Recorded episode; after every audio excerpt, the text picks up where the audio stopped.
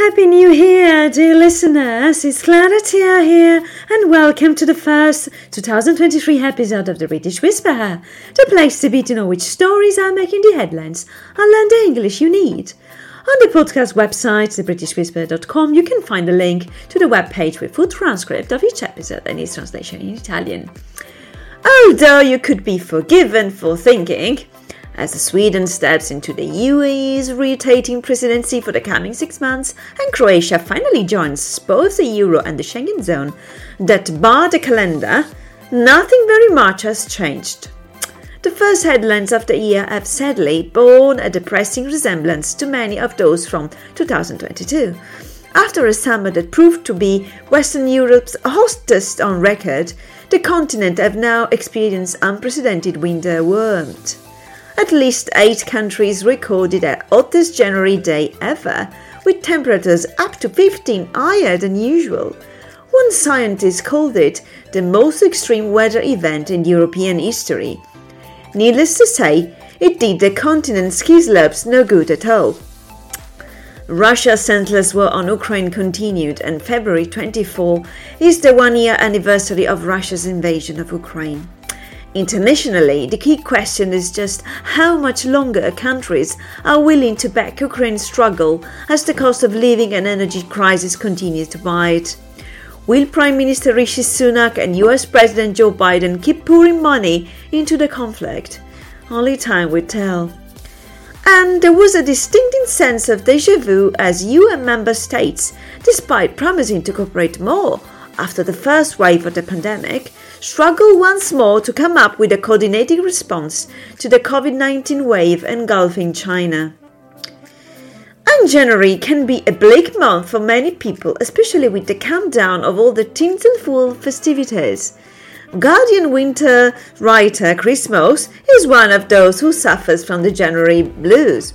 So, in an effort to overcome his winter sloth, he set out on a mini mindful walk with Stacey McKenna Seed of Lancashire based company Rewilding Outdoor Therapy. Stacey took a small group for a short walk into a patch of woodland and showed them how to switch off their mental antennae for a few minutes and listen to the birds.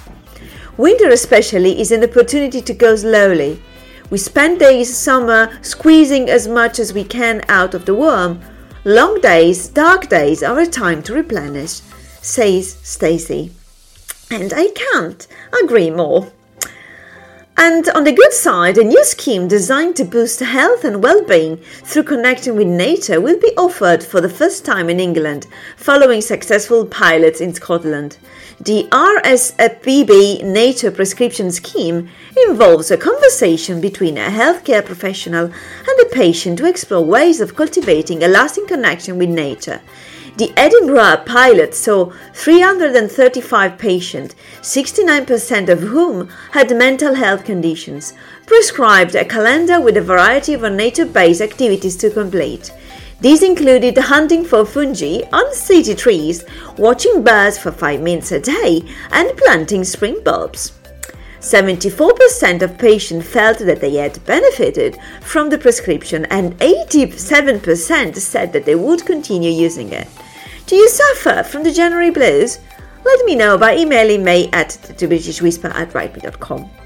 You can click and read the articles, as always, in the links listed on the script of the episode. And talking of more good news, a study at Wytham Woods in Oxfordshire has found that mature trees and woodland are able to lock away around twice as much carbon as previously thought. The research, published in the Ecological Solution and Evidence Journal, used three dimensional laser scanning to measure the volume and density of trees, which they could then use to deduce the proportion of carbon and water into the trunk and branches. Natural carbon sequestration through trees is an incredibly useful tool in fighting the climate crisis, particularly mature trees, which can act as carbon stores for hundreds of years. Did you know that?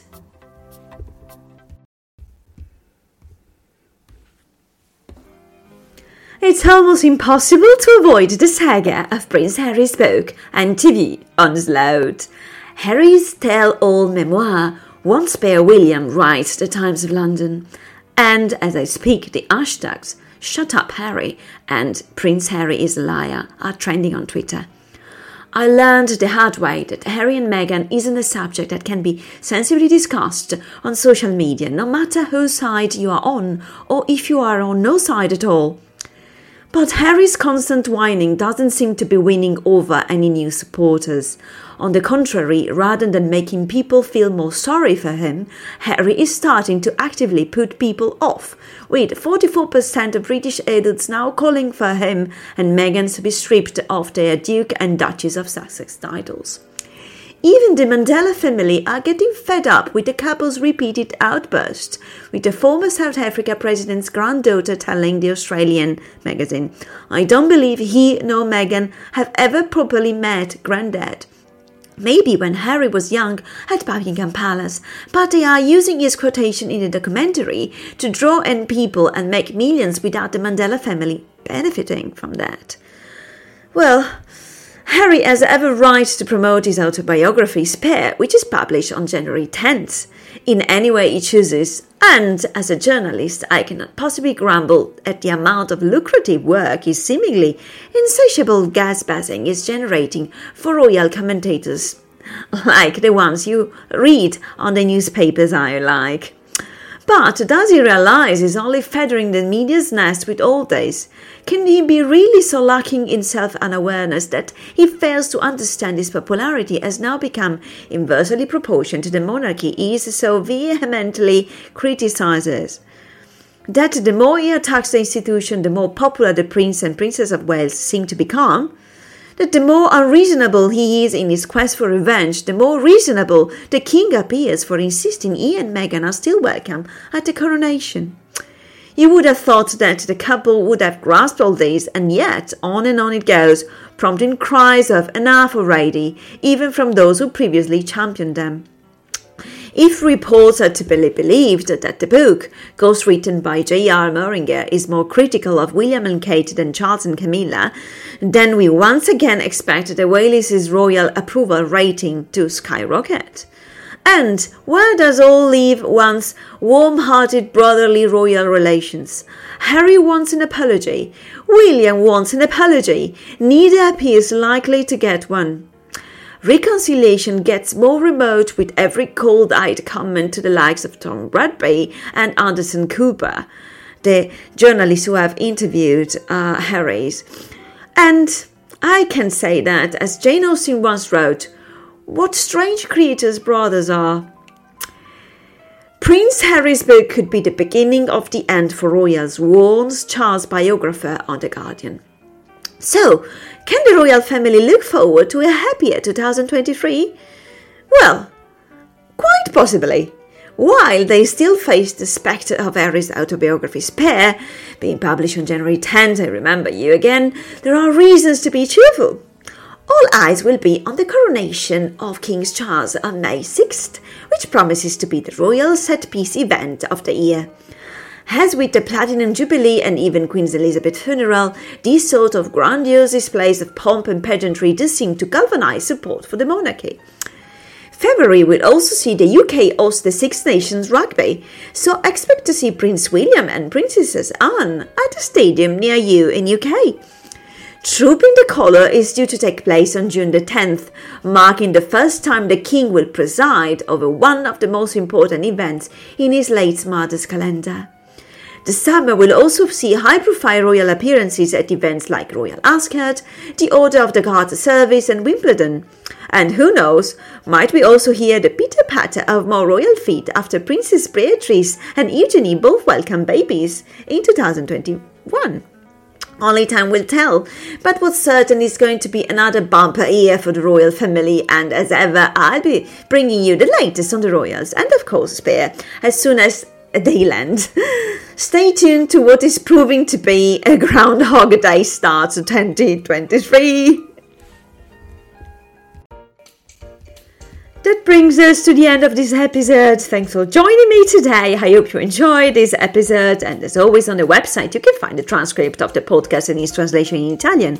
If you enjoy my show, please subscribe on Spotify or Apple so you don't miss any other episode. And if you enjoy the podcast and you would like to help support, please subscribe and leave a rating and a review. And if you can, a small donation via PayPal on the website. Even a little contribution would mean a lot to support my expenses for the podcast publishing and the newspaper subscription. To stay up to date with the British Whisper, you can follow me on Instagram at the British Whisper and spread the word. You are welcome to share any feedback, thoughts, or ideas writing an email to the British Whisper at writeme.com. And I hope that you can take some valuable information from this episode and apply it to your English learning. And be sure to come back next week for a new episode. Wishing you all a prosperous new year